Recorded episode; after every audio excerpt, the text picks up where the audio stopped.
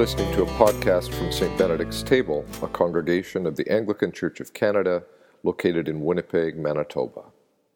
May only truth be spoken and only truth received. Amen. I came to bring fire to the earth, and how I wish it were already kindled. Do you think that I've come to bring peace to the earth? No, I tell you, but rather division. As N.T. Wright wryly notes, this passage from the Gospel according to Luke is, quote, high on the list of things we would rather Jesus hadn't said. It's not gentle, it's not meek and mild, it's not even nice. Parents and children at loggerheads, in laws getting cross at one another. What can Jesus have had in mind? Well, it's the second Sunday in a row that the lectionary sets before us some tough edged material, the sort of crisis texts that are typical in the opening weeks of Advent. I'd certainly prefer something a little more edifying on a warm August evening, but that's part of the reason that we use the lectionary. You have to contend with the whole of the gospel, not just the parts that we like. So, what did Jesus have in mind here? How does this connect with all of the other things that he taught and embodied? His healing of sick people, his restoration of marginalized outsiders, his words about forgiveness of enemies and turning the other cheek, his gracious parables of the prodigal son and the good Samaritan. In so much of what he does and says, he is living grace living a whole new vision of what it means to be counted amongst the beloved of God. And then, bang, fire, division, breaches in families.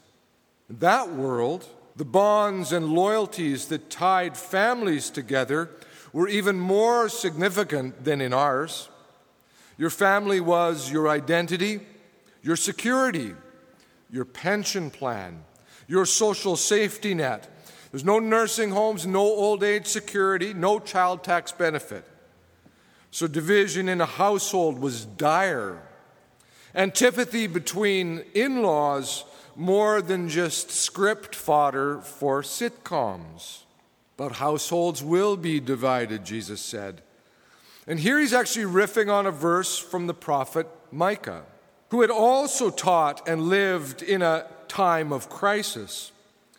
Micah, in his writings, laments what Israel had become.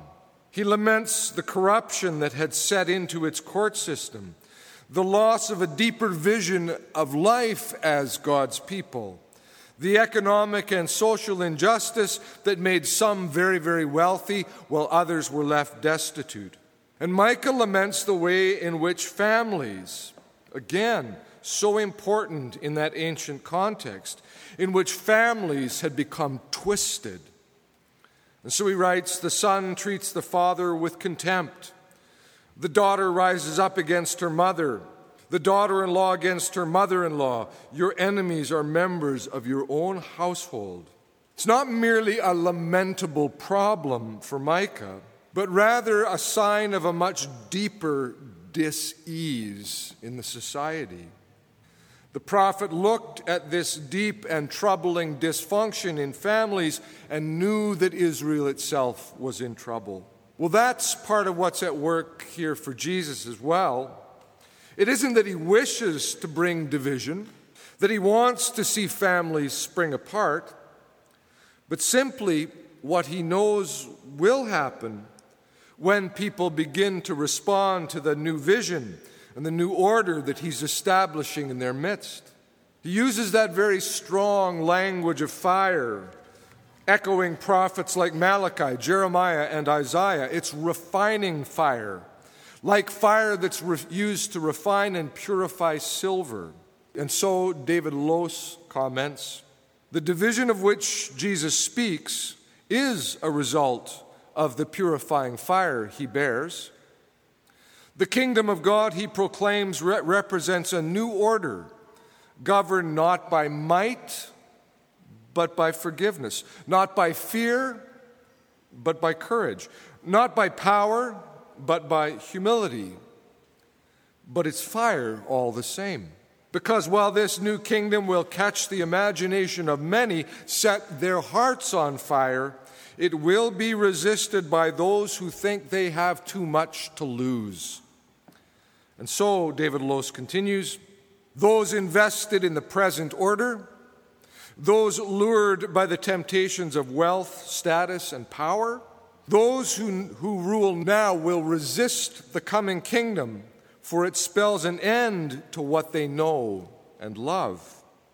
For many, there was a good deal to lose if the status quo was upset. For others, maybe even those not particularly benefiting from the status quo, the familiar was still that familiar. Though it might not be the most fitting of words in this context, better the devil you know than the devil you don't, right? the thing is, it did happen. Those who caught Jesus' resurrection vision for a new kingdom, a new way of being God's people in the world, found themselves indeed divided from friends, neighbors, and yes, even family members. Remember, Jesus himself had at least some experience of this. Fairly early in his ministry, his mother and his brothers come to speak with him. And there's at least some sense in the text that they become worried about him, what he's doing, all they've been hearing, so they come to speak to him. The crowd's thick, they can't make their way through.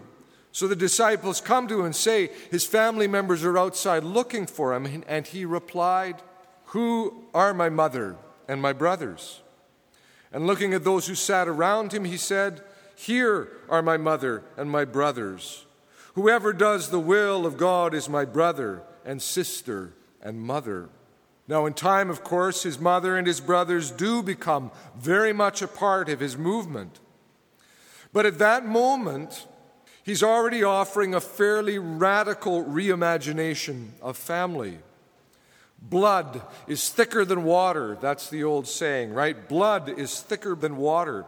But here Jesus is effectively saying that water, the waters of baptism by which we mark our membership in the body, water is thicker than blood. And he does speak in today's reading of his impending baptism.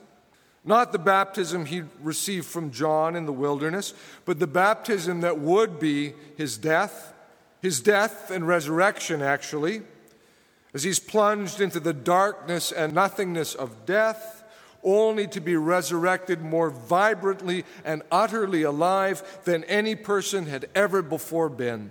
Yet at this point in the gospel, when he speaks of his coming death in baptism, it's clearly a deep weight and burden to him. What a stress I am under until it is completed. Because he knows it's a costly road he must walk. And then those words about interpreting the present time. He says, When you see a cloud rising in the west, you immediately say it's going to rain. And so it happens. And when you see the south wind blowing, you say there will be scorching heat. And so it happens. You're proficient at watching weather patterns, he's saying to them, which in an agrarian culture, as any farmer will tell you, is a rather important skill to develop. Yep, you're great at watching the skies, but you're hypocrites, he says to them. You know how to interpret the appearance of earth and sky, but why do you not know how to interpret the present time? The signs of division and brewing unrest are all around you. The Romans are marching in the streets. Pilate is ruling with a particular brutality. The Jewish zealots, the rebels, are talking revolution. The temple leaders are trying to appease the government and maintain their status quo. And some of you are even benefiting from your collaboration with the Romans. Can't you see this is all a fool's game? Can't you see that what I'm doing, what I'm offering, what is being brought about in your very midst is something deeper and more true? It's a rejection of violence and power and a way that will bring peace. But if you don't wake up, if you don't look at what's happening, if you don't learn to read the signs all around you, the way to that deep peace is going to be marked by division. And so it was. So that's where all of that teaching comes from. That's why he speaks those hard words. That's its context. Think, though, the really pressing question for us is the one of reading the signs of our own times. I don't mean the kind of number crunching, let's put together all the apocalyptic bits in the Bible and see if we can't predict the date of the world's end. That's not actually reading the signs of the time at all. More like, what are the ways in which our own society, our own cultural norms and values are dragging us into a kind of a status quo, self satisfied space and lulling us to sleep with things that just don't matter. What are we missing? What are we not seeing when we look at our own world and our own lives? Again, to return to the comments of David Lose, if the kingdom Jesus proclaims represents a new order governed not by might, but by forgiveness, not by fear, but by courage, not by power, but by humility. How and when and where are we utterly missing that kingdom, opting instead for something that neither brings true life nor ultimately can possibly satisfy? This gospel, in all of its thorniness, is a call to interpret our present time with discernment and eyes wide open and dare to dream kingdom again. In the name of God, Father, Son, and Holy Spirit. Amen.